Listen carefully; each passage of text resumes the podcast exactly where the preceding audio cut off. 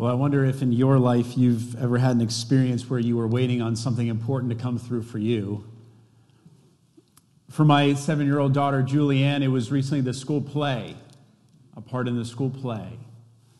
So we, she worked hard on this poem that she had to recite for her audition, this song that she had to sing as she auditioned. And we found out this week she got a part.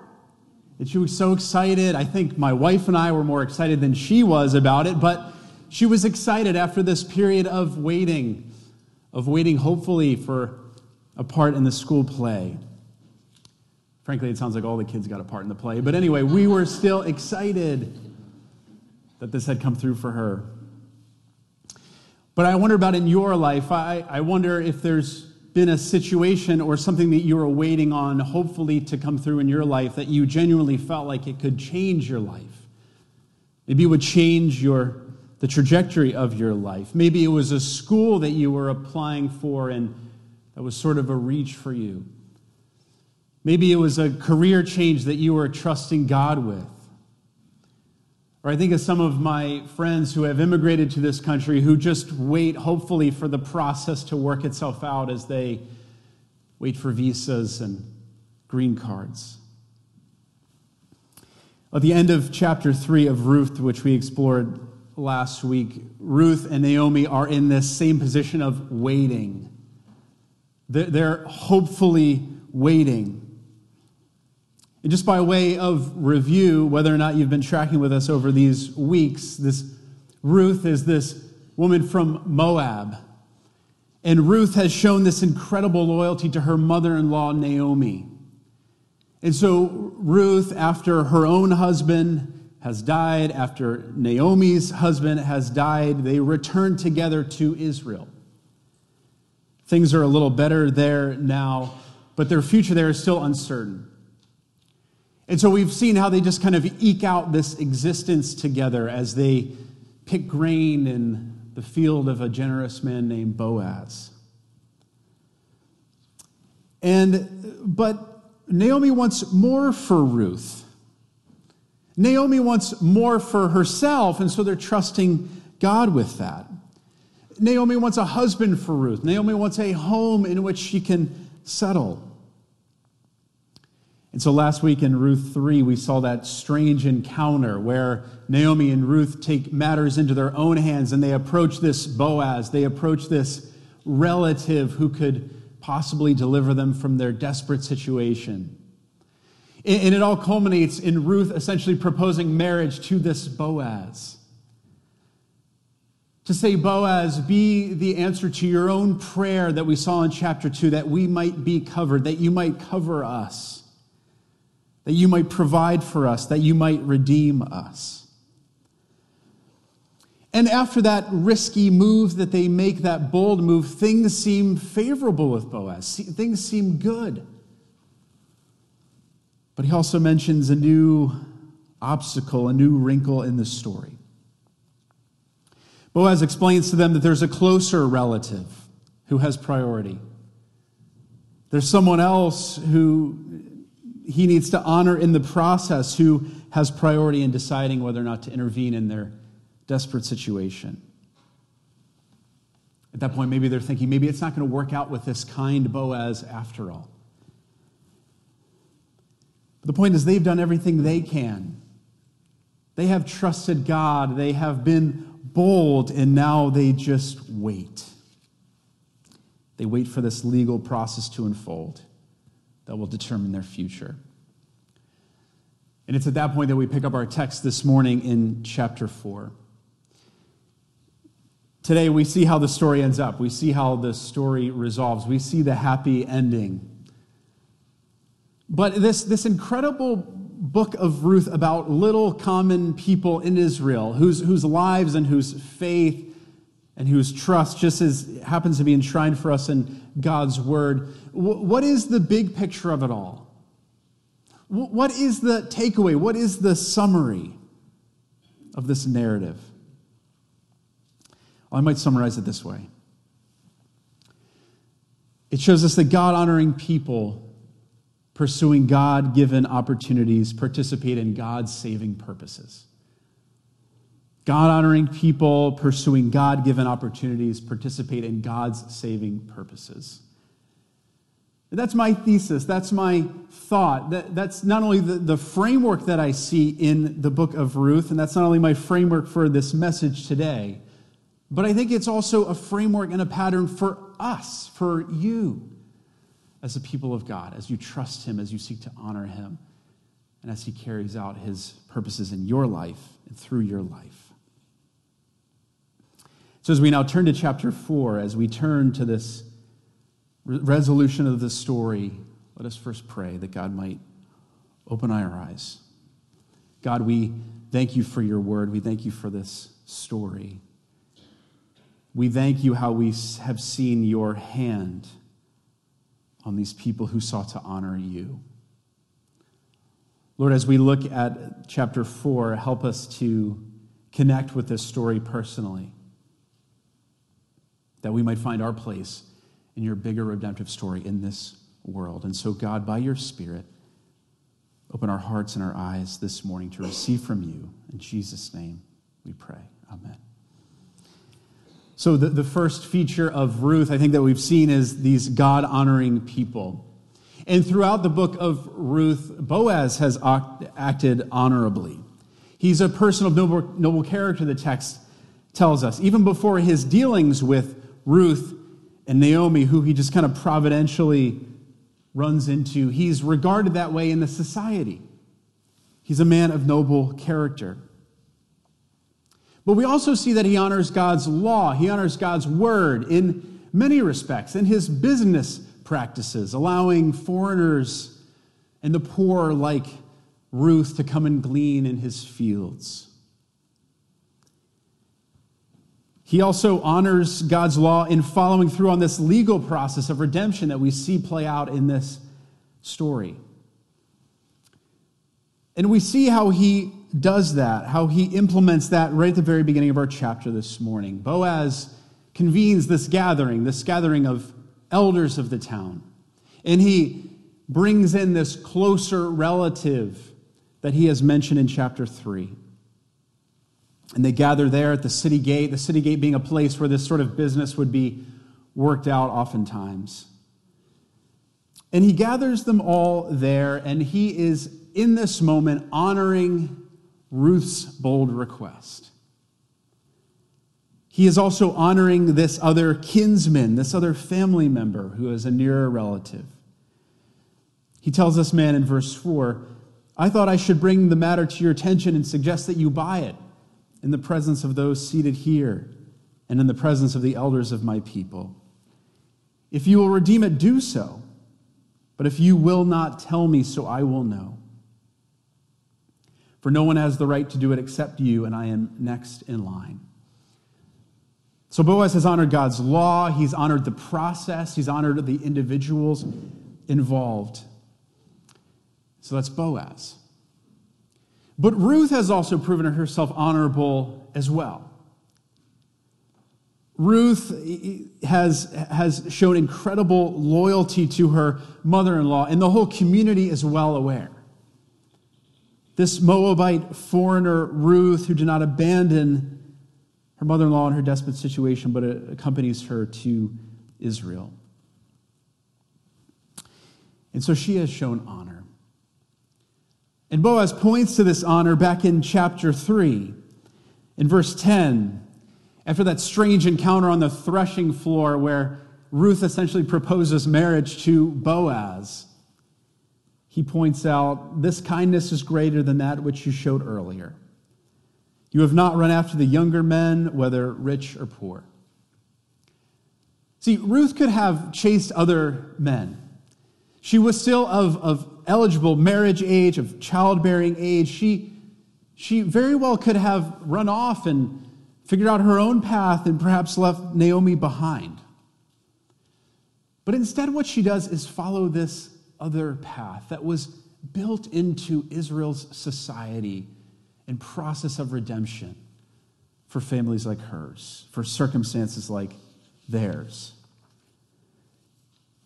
And I trust that she knew that, that by going, that walking this path would ensure the best possible outcome for her, but also for Naomi. And so God has his hand on these people. God has his hand on these God honoring people through whom he is advancing his purposes. But this morning, by God honoring people, I don't mean just perfect people. I don't mean just the perfectly pious people, the perfectly well adjusted people. I don't just mean people without struggles, people without stuff.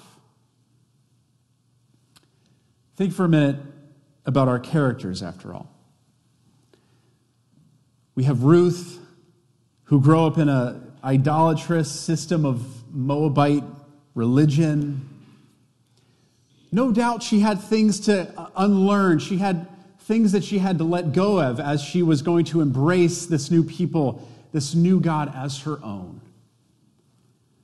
She probably had fear. She probably had doubt. She may have had anxiety as she is even in the process of walking in loyalty with her mother in law to a place that was foreign to her. I'm sure she thought, did I make the right choice? And then there's Boaz. I'm speculating a little bit here, but Boaz may have had his own baggage, his own generational baggage, if you will. We notice in the Gospel of Matthew, chapter 1, there's a genealogy there too. And that genealogy lists Boaz as the son of Rahab and Salmon. Rahab, you might remember, is this Canaanite prostitute that we encounter in the book of Joshua. And so she is, she is caught up in some bad choices, perhaps trapped in them.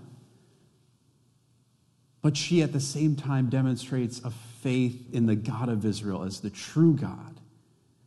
And as a result, she and her family are saved. And the text says they are brought into the family of Israel. That's not the only, only kind of brokenness we may face, you may face in your own story. There's all sorts of stuff, isn't there? There's all sorts of addiction and relational brokenness and other darkness that kind of clouds us in our lives at times. So they had stuff, but they sought to honor God. We have stuff you have stuff. But living a God honoring life says, God, I want to honor your word and your will. I, I want to trust you. I want to follow your ways. I want you to heal me and change me. And God, whatever I've come from, wherever I've been, whatever the past has looked like, God, I want you to write a new story in my life and in my generation. So, God honoring people.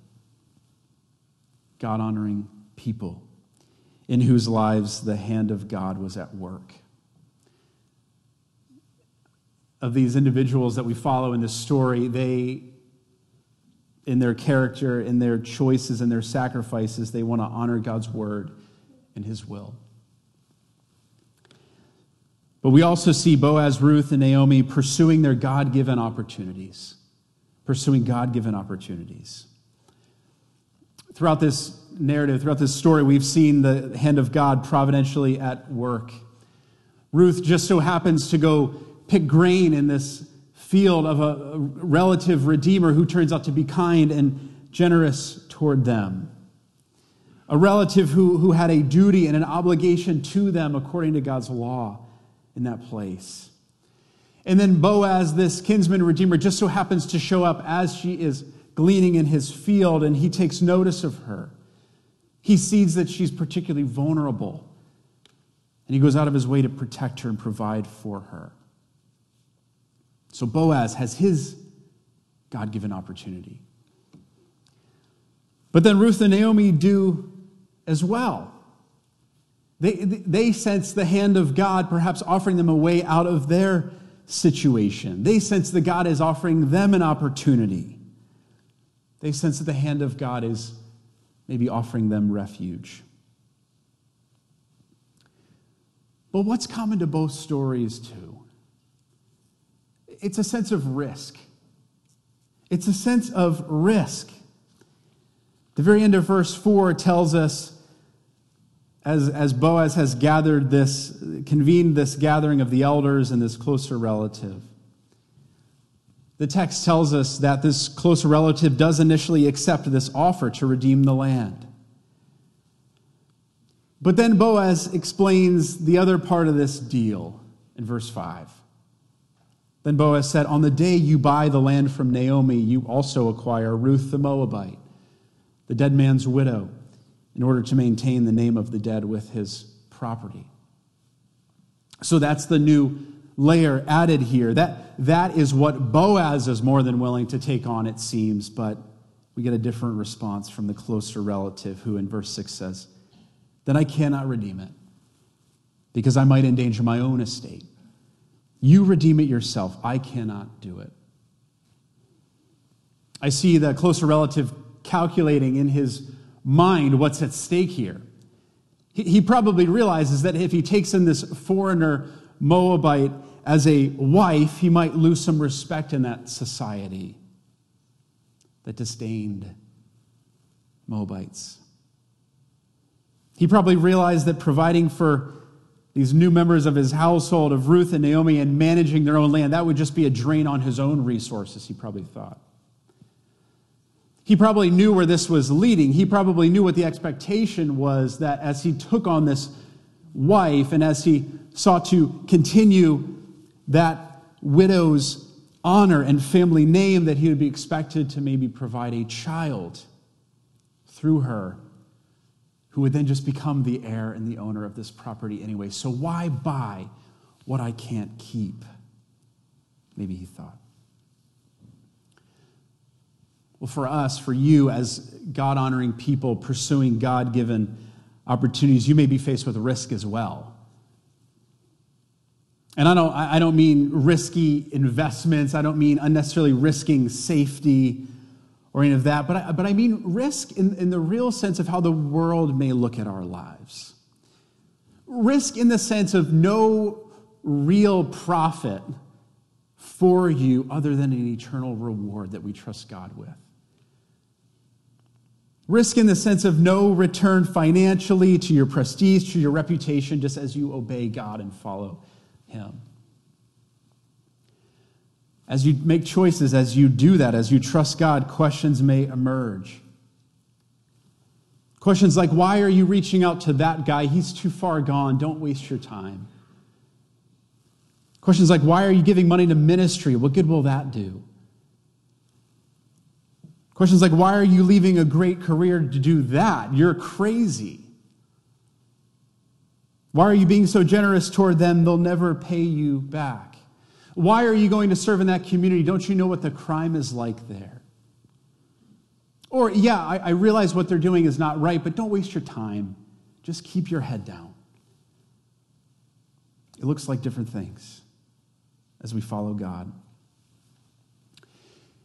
But what the world sees as risky, God may use for an eternal reward in your life in the lives of others, oftentimes in ways that we may never know or never see. These individuals knew their risks. Boaz knew his risks, his liabilities. Ruth and Naomi knew their risks as they were bold, but they sought to honor God and to do what was right and to trust Him. So the hand of God is on those who honor Him, those who are honoring His word and His will. And then in front of people like that, God has been laying God given opportunities. But as we see in the end, it all works together for his saving purposes. We see the end of the story. We see that Boaz does redeem this land of Elimelech, who had been Naomi's deceased husband. And he does take Ruth as a wife and take in Naomi. But not only that, what comes out of this new union is a child. Verse 13. So Boaz took Ruth, and she became his wife. Then he went to her, and the Lord enabled her to conceive, and she gave birth to a son. This son they named Obed, means servant of God. And presumably, this son would, would, would fulfill this whole process of redemption that this whole story is moving toward. He would carry on the family name, he would retain family ownership of this property. He would also provide rest and refuge that, that at the beginning of the story we weren't sure if it would come for Ruth and Naomi and their family. The story starts with this Naomi bitter, empty, and in the end, her hope is restored in the promise of God. We notice also those who, who watch this, this beautiful restoration, this beautiful redemption at play. Women are gathered around and they see this child. And what, when I looked at the text, what at first glance seemed to be a blessing of this Boaz, this kinsman redeemer, is in fact a blessing of this child who is in his own way now a redeemer for them. Verse 14.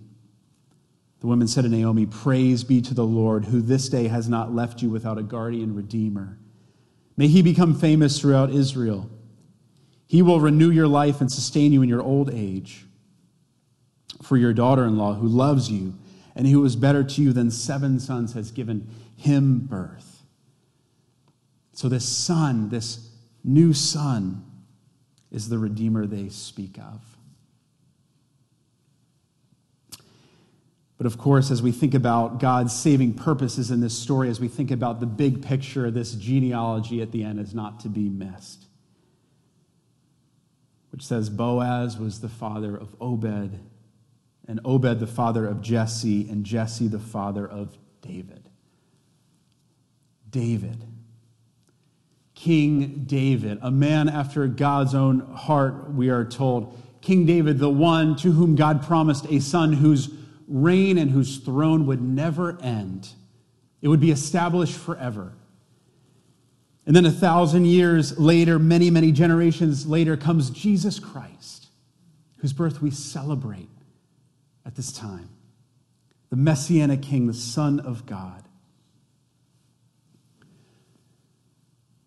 Boaz, Ruth, Naomi, they just live their quiet lives of faith, of, of, of God honoring, choices and sacrifices and integrity. And their little lives are, just happen to be enshrined for us in God's word. They're little people, but God wants to highlight their story, their faithfulness. They live their quiet lives and they can never imagine the saving purposes that would flow from them. From Ruth comes not only a redeemer for Naomi and for her, but a redeemer for the whole world for you, for me. Friends, in us and around us, God's saving purposes are carrying on all the time. There's people in your life and in my life who God is drawing to himself. There's people in this room this morning whom God is drawing to himself. There are signs of God's kingdom that he wants to work out in and through your life bring his kingdom to this world, healing, restoration that he intends through you. As we close this morning, and as we wrap up this series in Ruth, I want you to remember that this little book, this fascinating little book, is a pattern and a pointer. It's a pattern and a pointer. It's, it's a pattern not only for these faithful individuals, but in some sense for our lives as well. Because as we honor God, as we engage the opportunities that He gives us, we participate in His saving purposes. What a thought! What a reality for us that we are full participants with Him, and we may see, we may never see, but we trust Him. But maybe more importantly, it's a pointer. It's a pattern, it's a pointer. It's a pointer to the work of God in Jesus Christ, who came for us, Emmanuel, God with us, Jesus, the ultimate Redeemer. Because just like Naomi and Ruth started out destitute and poor and hopeless in this world, our sin and our rebellion against God has left us in a state of spiritual poverty, lostness, spiritual darkness. But through Jesus Christ, God takes us and redeems us for himself. Not only that, he restores in us the joy of being his sons and daughters. He restores for us the hope of eternal life, and he restores for us our calling to participate with him in his mission. Church, this Advent season, this Christmas season that we're in the midst of as we worship, as we reflect, as we celebrate, may we embrace this gospel, this good news that we have been redeemed and that his story is unfolding in our lives all the time. Let us pray.